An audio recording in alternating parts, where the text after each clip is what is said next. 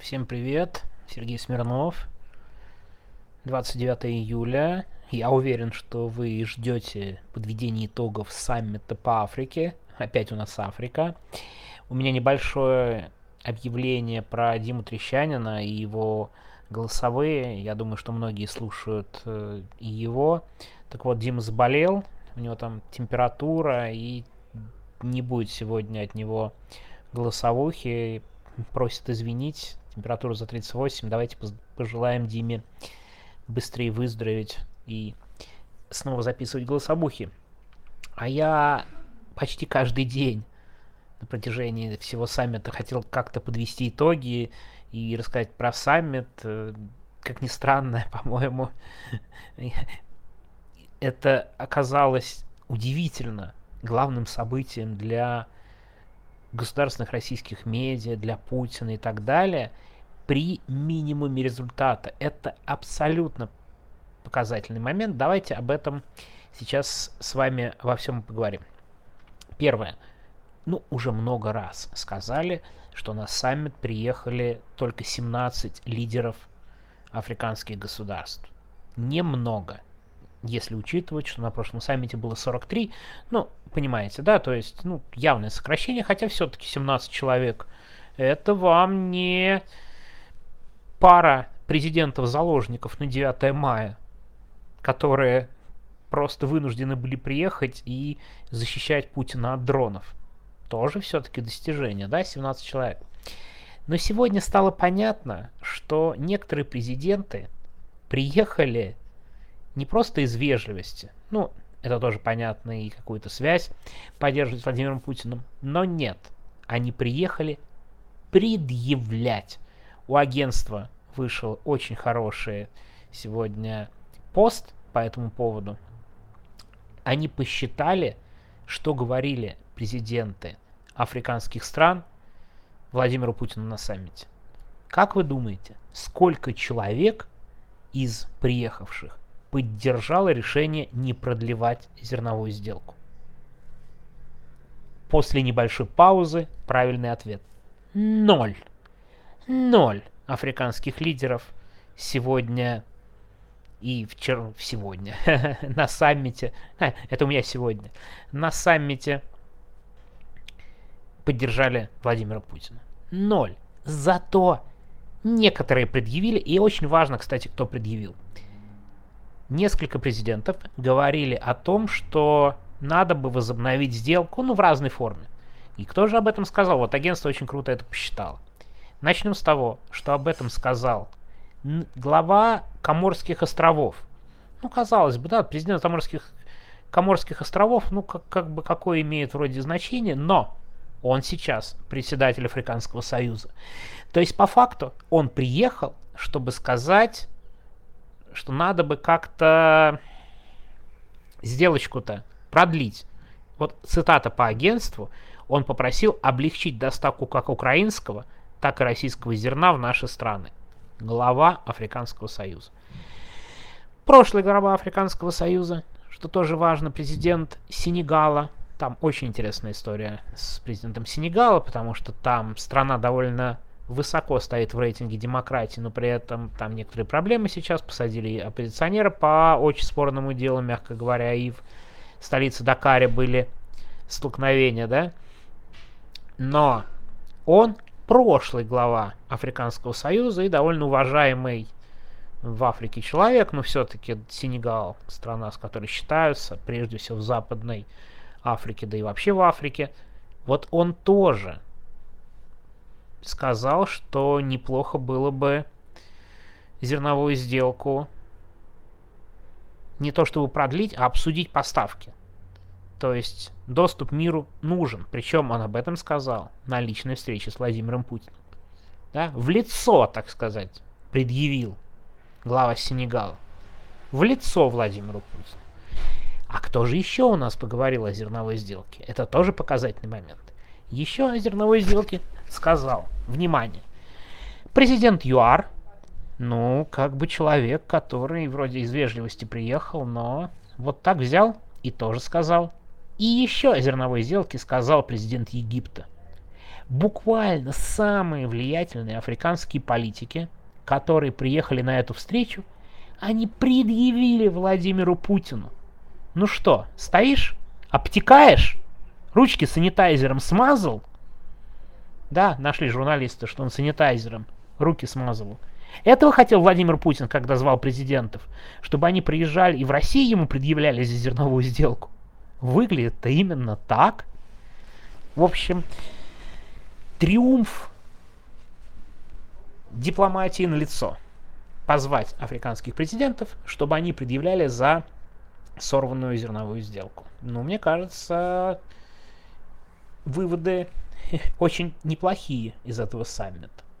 Теперь, что же касается других президентов и кто был на встрече. Я тут даже не поленился и заглянул на биографию всех стран, которые приехали, приехали в Санкт-Петербург, встречались с Владимиром Путиным. У меня будет даже заголовок «Капитан Африка». Не думайте, что я просто так это делаю. Дело в том, что в на эту встречу на саммит приехал самый настоящий капитан. Действительно капитан армии. Потому что он теперь временный президент Буркина-Фасо. Буркина-Фасо, это к моему суду я в прошлый раз ошибся и назвал Буркина-Фасо Сьерра-Леоне. Это не так. Буркина-Фасо это прежнее название Верхней Вольты. И, ну, вернее, Верхняя Вольта прежнее название Буркина-Фасо, прошу прощения. Так вот, там у власти капитан армии, там, вероятно, был, вероятно, при поддержке ЧВК Вагнер, ну, вероятно, при поддержке ЧВК Вагнер произошел военный переворот. Вообще, многих стран Африки, где ЧВК Вагнер или есть, или был и пытался войти, проблемы с джихадистами. Это довольно серьезная сложность на континенте, и нельзя об этом забывать не демократическая страна Буркина-Фасо. Я заглянул в рейтинг индекс демократий по журналу Economist. Это такой довольно авторитетный рейтинг стран. И хочу сказать, что самое высокое место из всех африканских стран, кто приехал на саммит, занимает ЮАР. Там есть страны еще более демократичные. Там на 22 месте небольшое островное государство Маврикий. Но на 22 месте в мире, да, вот имейте в виду к вопросу об Африке. ЮАР на 45 месте, ну, для понимания, кстати, по рейтингу Economist, ЮАР опережает Польшу, Бразилию, Аргентину в этом рейтинге. Это опять все к вопросу об африканской политике и демократизации, да. Если кажется, что Россия приближается к Африке, то, конечно, наверное, вот этот тезис уже сильно устарел, он приближается, Россия приближается к Африке 70-х, скорее, ну, может быть, 80-х. Так что ЮАР, президент 45 рейтинг, самый высокий, самая демократичная страна. Потом, кстати, за ней следует Сенегал. То есть э, он на 61 месте, вполне себе приличное э, место, и поэтому и эти президенты, поэтому, в общем, было здорово. Авру, Сенегал на 79-м, не на 61-м, извините, я не туда посмотрел. Сенегал на 79-м, но все равно это довольно высокое место для африканской страны, учитывая то, что институты совсем недавно там появились. Так что это действительно авторитетные президенты приехали. ЮАР и Сенегал. Я вот сразу это заметил. А для чего они приехали, выяснилось позднее. Оказывается, они приехали предъявить. Предъявить а остальные страны, которые были, я бы поделил на две группы. Первая группа это там, куда заходил Вагнер. Очень тяжелые страны с большими проблемами. То есть там прям Мозамбик, джихадисты проблема. Буркина-Фасо уже говорил. Ну, про Ливию говорить ничего не надо, я думаю, вы прекрасно знаете. Если вы слышите это у меня на заднем фоне на заднем фоне второй сын Артем решил поучаствовать тоже в голосовом сообщении и э, решил составить мне компанию сзади. Простите, пожалуйста, если будет не очень хорошо слышно. Что-то он захотел даже сегодня поскандировать. Так вот, еще в из стран, которые участвовали в саммите, э, Вагнер был в Мали, Тоже довольно важная история. И там тоже проблемы с джихадистами. Очень большие сложности. Про Эфиопию. Еще одна действительно авторитетная страна. И то, что там было. Был отдельное голосовое сообщение. Послушайте несколько сообщений назад.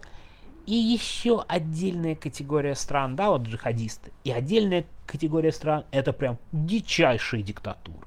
Дичайшие диктатуры, которые э, есть. Я уверен, Путин даже им в какой-то мере завидует. Ну посудите сами.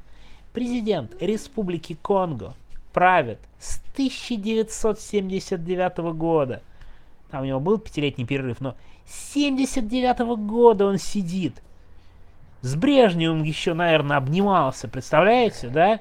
То есть, какие люди? Президент Камеруна с 82 года правит. Ну, то есть, как бы безумные диктатуры со старческими президентами. Нет, ну нет, ну не везде, конечно, президенты. Вот есть страна Гвинея-Бисау. Там постоянные кризисы. Недавно, в 2020 году, был военный переворот, политический кризис прошлом году была попытка военного переворота. Мне даже интересно, вот тот самый белый порошок, который был изъят у Пригожина, и дальнейшая судьба его непонятна, не связан ли он как-то с Африкой? Просто если он связан с Африкой, то с очень высокой вероятностью он связан с Гвинеей-Бисау. Почему? Да, потому что Гвинея-Бисау это главная транзитная страна для трафика наркотиков из э, Южной Америки в Европу. И это буквально наркогосударство. Это прям практически такой полуофициальный термин во многих международных документах, ну не документах, во многих международных изданиях. А, прямо так и называется, потому что у власти люди, которые занимаются трафиком наркотиков. И, кстати, Вагнер туда тоже заходил к вопросу о белом порошке у э, Пригожина. Ну вот. И, конечно, рейтинги совершенно катастрофические. Да? Если Россия 146 в рейтинге демократии из 167 позиций, да, есть страны и пониже. Бурунди, например, 148 -я. Ну, то есть, прям вообще. Эритрея. Там безумная страна, где проблемы с интернетом. Вот Артем так и продолжает у меня, слышите, приветствовать э, подкаст. Будет, я думаю, завтра будет он один записывать без меня. Так вот, Эритрея. 152 место. И тоже там престарелый и единственный президент. Страна получила независимость в 93 году. И там президент до сих пор один. Просто других президентов у меня нет. Не, ну это видите, как, какой громкий, я надеюсь, нам не очень сильно будет слышно. Так вот, одна из самых безумных стран с точки зрения демократии в мире это ЦАР, Центральноафриканская республика. 164 место. Можно с гордостью говорить, что Россия демократичнее ЦАР. Да, неплохо мы придумали. Ливия, так, ниже России. Камерун, кстати, с президентом 90-летним чуть выше России. Владимиру Путину есть за что бороться. Тут сомнений никаких нет. Так что вот такой вот у нас сегодня обзор. Мне кажется, очень показательный. Ну а закончу я страной, чей рейтинг меня, могу честно сказать, сильно удивил. Потому что мне казалось, ну, эта страна должна быть очень-очень где-то низко в рейтинге индекса демократии, но оказалось не настолько. Я говорю про Уганду. Почему я думал? Ну, потому что там, ну, Иди Амин это отдельная история, один из самых безумных президентов, наверное, вообще за всю историю человечества. Но там Мусавей не правит с 86 -го года. Ну и казалось, никаких нет сомнений, что ну, где-то должна быть очень далеко страна. Ну правда, ну какие вопросы? Ну, то есть нет никаких сомнений, что очень, очень там все плохо с точки зрения политики. Но, внимание, Уганда неожиданно, абсолютно неожиданно для меня на 99-м месте в рейтинге демократии. И я не то чтобы полез смотреть, там же еще дикое наказание для э, гей. Э, геев ввели вплоть до смертной казни. Там, кстати, с оговорками, но тем не менее. То есть прям потрясающе вроде страна, но на 99-м месте, куда выше России, сильно выше. И я решил посмотреть, а что же там с главным политическим оппонентом Мусавени. Мусавени. А, это очень крутая история, была несколько лет назад в Гане, в Гане. Видите, оговариваюсь уже под конец, тяжело. Но ребенок ушел, кстати, заканчиваю при чистом звуке. Была в Уганде, где вызов Мусавени бросил очень популярный в Уганде, да и вообще в Африке музыкант. Он такой в стиле регги, такая типично африканская музыка Бобби Вайн. Он пытался участвовать в выборах, был зарегистрирован, но, конечно же, в Уганде сказали, да нет, ты там ничего особо не набрал и так далее. Два года назад были выборы. И даже в итоге Бобби Вайна, вот этого музыканта, посадили под домашний арест. Я полез смотреть, что с ним сейчас, но было интересно. Вы знаете, ну, как бы ты представляешь, авторитарное государство и все прочее, но нет. Бобби Вайн в туре по Америке показывает фильмы про авторитаризм в Уганде, про то, как люди имели шанс в 21 году какие были митинги, какие были встречи. Э, буквально чем-то напоминает одну страну, нам всем известную. Но Бобби Вайн на свободе. Показывает свой фильм, дает концерты в Америке. Вот прям буквально, по-моему, вчера был Нью-Йорк, завтра будет Лос-Анджелес. Так что, посмотрев, погуглив, вдруг стало понятней, почему даже Уганда которая, мне казалось, должна быть ну, на самом конце этого рейтинга, оказывается выше России. Потому что оппозиционер, в отличие от нас, ну, человек, который пытался бороться с местным Путиным, он на свободе. Он на свободе, и политическая культура в этом рейтинге в Уганде сильно выше российской политической активности. Вот видите, как иногда бывает неожиданно при изучении рейтинга индекса демократии. Ладно, что-то я сегодня пошел на рекорд. Я совсем долго. Ну ладно, итоги недели. Важное геополитическое событие. Мы же не могли оставить его в стороне. А Владимир Путин стоит и слушает, как африканские президенты ему предъявляют за зерновую сделку. Вряд ли он хотел этого, когда устраивал этот саммит. Очень много было ожиданий, надежд а как-то не выглядит это все выходом из изоляции и попыткой сформировать там многополярный мир. Ладно, еще раз про Диму скажу трещально. Он болеет, голосовых от него не будет. Все, до завтра. Всего доброго. С вами был дежурный по геополитике Сергей Смирнов. Пока.